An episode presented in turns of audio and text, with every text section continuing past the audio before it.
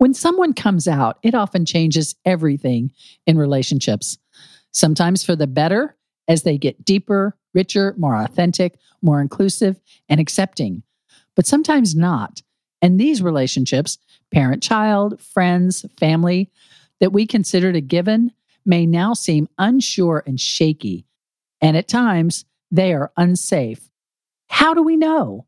How can we tell if a relationship is safe? Would it be okay if I were to tell you that I am afraid someday, so I call you up and you call me down? Would it be okay? Well, hello and welcome to the Freed Hearts Podcast. We're so glad you're here. Thanks for joining us. My name is Robert Cottrell, and I'm here with Susan Cottrell. All the time, every week. It's just us. Yep. And you out there listening.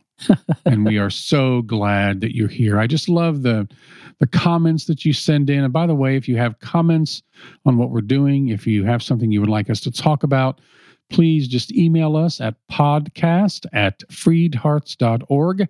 And we would love to hear from you. And those that have done that, just thank you so much. It's just awesome. We hear the impact it's having, and the numbers are growing. And we're humbled by it all, and we're grateful for you giving us this time to walk on this journey together. Thank you very, very much. As always, subscribe if you haven't already. I think on some platforms that's called follow, and share this on social media if you would, or with family, friends, enemies, whoever you'd like to share this with. And you can do that again you can share the freedhearts.org site in general. You could share the Buzzsprout site, which gives them, that's our general, podcast site, or from whatever platform you're on, be it Google or Spotify or iHeart or Apple. You could share the entire podcast or a particular episode, and we really appreciate that. And again, if you could support us, please do. We don't have any ads on this podcast, and we do all that we do as a nonprofit 501c3 organization, and that is almost exclusively from individual kind donors just like you. A couple of things, reminders. Susan does personal counseling on a very limited basis for individuals, couples. If you're interested in that, it's very limited, very select, because time is just so limited that if you want to look into that, there's a little tab on our website, or just email us at hello@freedhearts.org, and you can ask about the counseling, and we'll get you all the details on that. And check out our Beloved Adventures. These have become our signature programs. And as we mentioned last week, we have two new ones up on the site that have been up there for just a couple of weeks now. And those are the Parents Course, which address core issues and difficult questions, and the LGBTQ course, celebrating the truth and beauty of the real you. And you love doing those, don't you? I love doing those. Those are newly added to that channel. We did them before. Mm-hmm. And I want to tell you, those two, they go into the exploration, the theology, and a real, deconstruction of what you've been taught. So it's new stuff to you. It won't be stuff like, oh, I've heard this a million times or whatever. I actually do. Once we put up a new course, I'll go through it myself just to make sure it all works well and is functioning like we hope it functions. And I was in listening to both the parents and the LGBTQ course. I'm like, wow, this is good stuff. You're pretty good. This is some deep stuff. So please do take a look at those. Actually, it's as with all of our Beloved Adventures, it's on a pick-what-you-pay basis, and if the lowest price is still too high for you, reach out to us. We'll find a way to get you the course for free, and honestly, if you can pay more than the highest price, please do. It helps make all this other stuff we do possible, so please check that out. All that is on the Beloved Adventures tab or the Resources tab of freedhearts.org. And speaking of our Beloved Adventure course, today's episode comes from the course that we call A 21-day journey beyond dysfunction.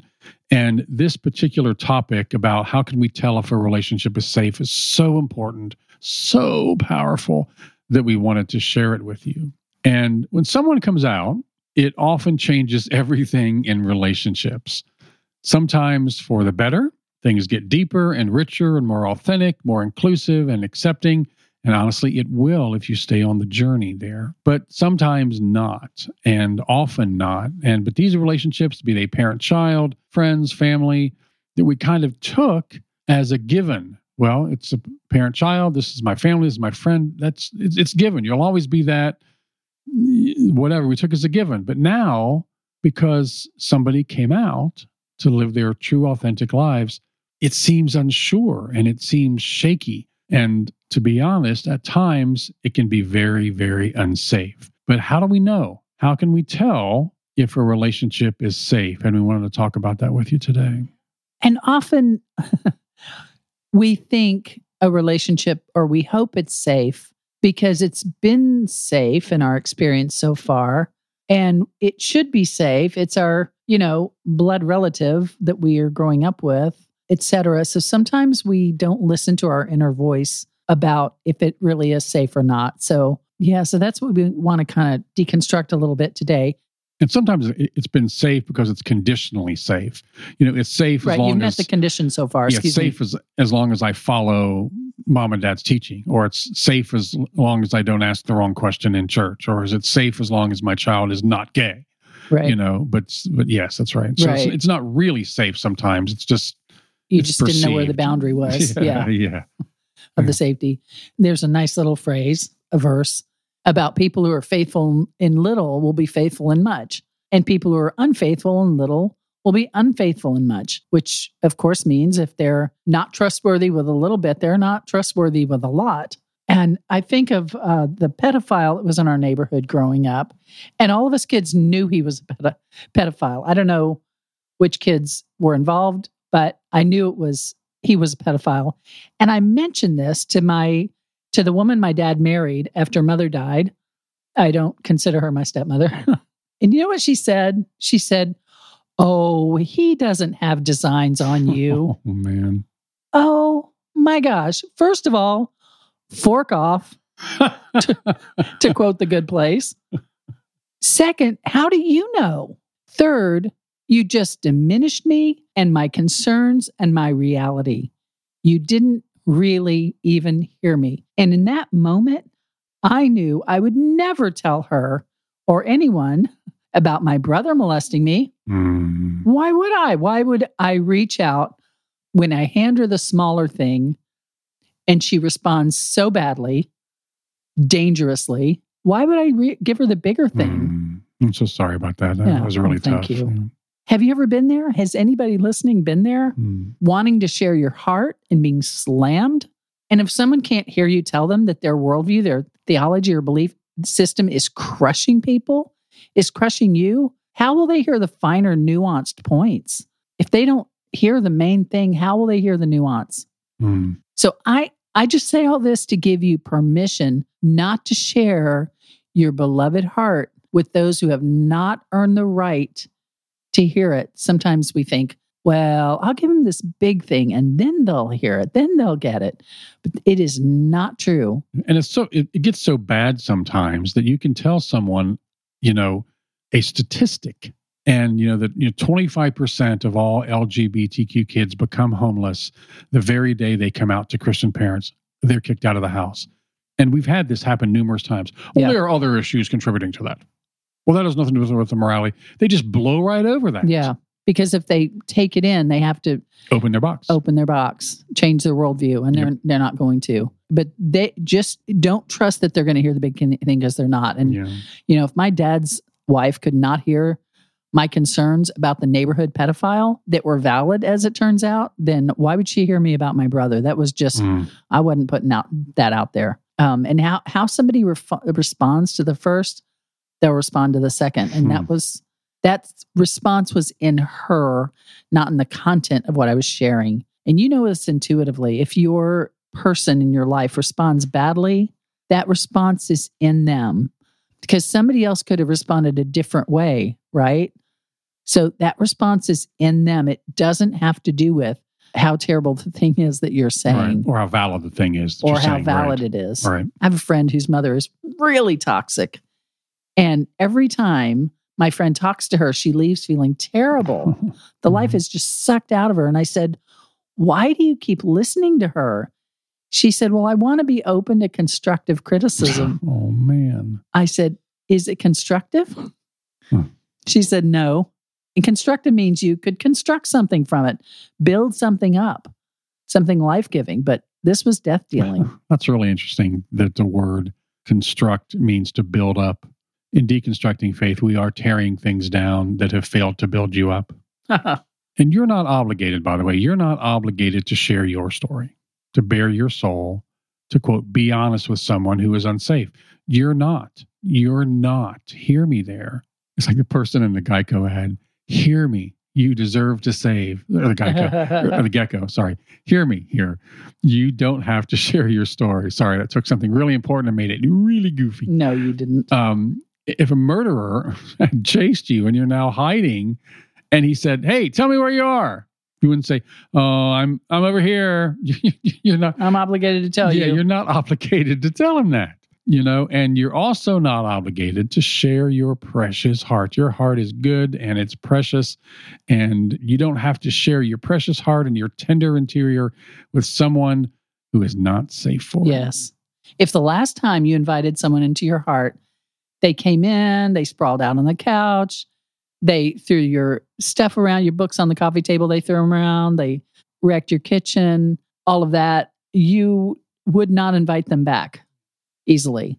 And you don't have to. I want to stop here for a minute and talk about how, you know, it could be easy to become jaded in this and go, well, screw it then. I'm just going to not tell anybody anything about anything and be afraid. And we don't want you to be afraid. We want you to be smart in this. Not even smart. Empowered. Yes, empowered is a much better word than that. And it's, again, if you have given someone a little, like you did with the woman who married your dad, if they're not safe with the little things, they're not going to be safe with the big things. That doesn't mean that everybody is that way. And if they're safe with a little thing, then that's more evidence that they're safe with the big things. And again, you can trust your heart. Your spirit will prompt you to, with some peace and joy. Yeah, go ahead. You know, we got you. The angels are here. We got you. Or nope, no, don't hang on now. You better just wait a minute on that. So I just wanted to add that in there.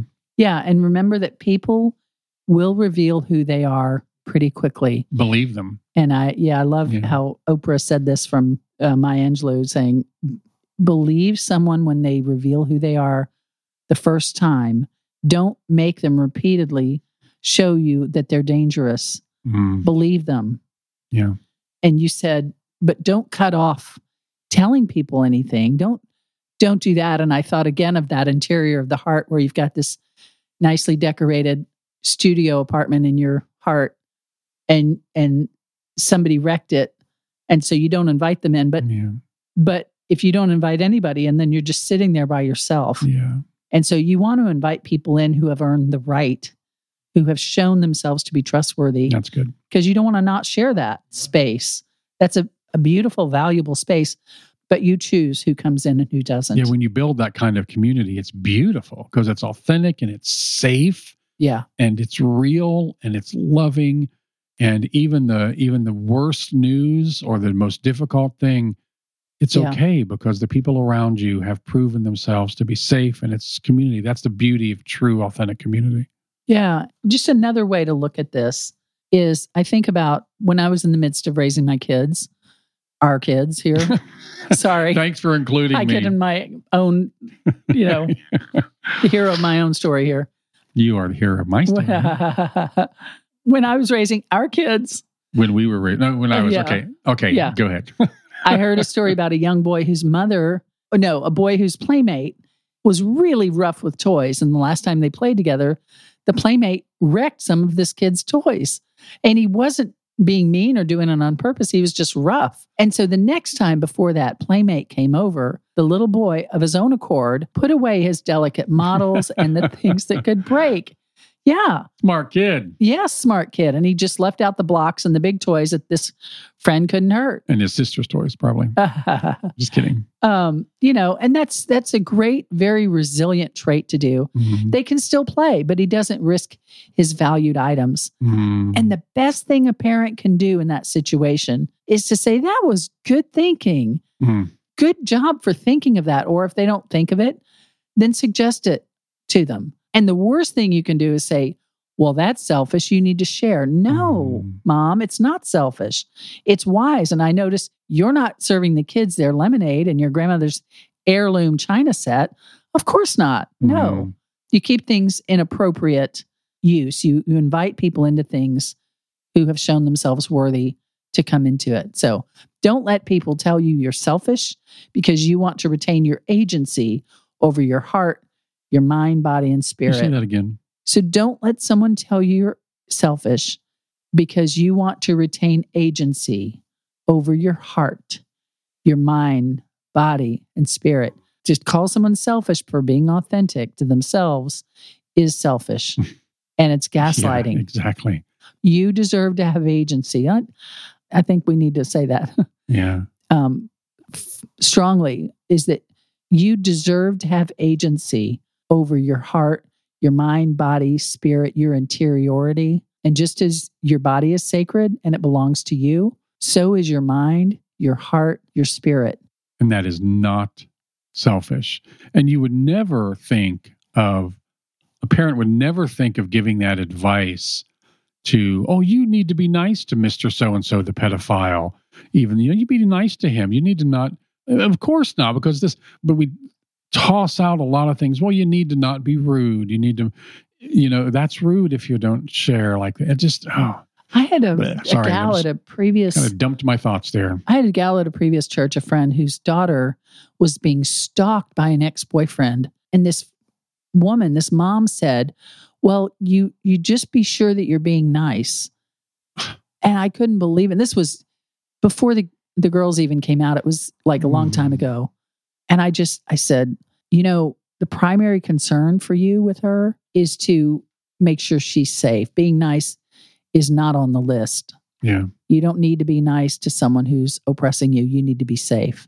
So, Yeah. I mean, you need to have, like you said and repeated, which is so important, you need to have agency over your heart, your mind, your body, your spirit. And turns out, here's the good news. Turns out you are the boss of you. You are the boss of you. You do have jurisdiction over your things, your stories, your heart. And it is not selfish not to share what you don't want to share. Don't let anyone tell you otherwise.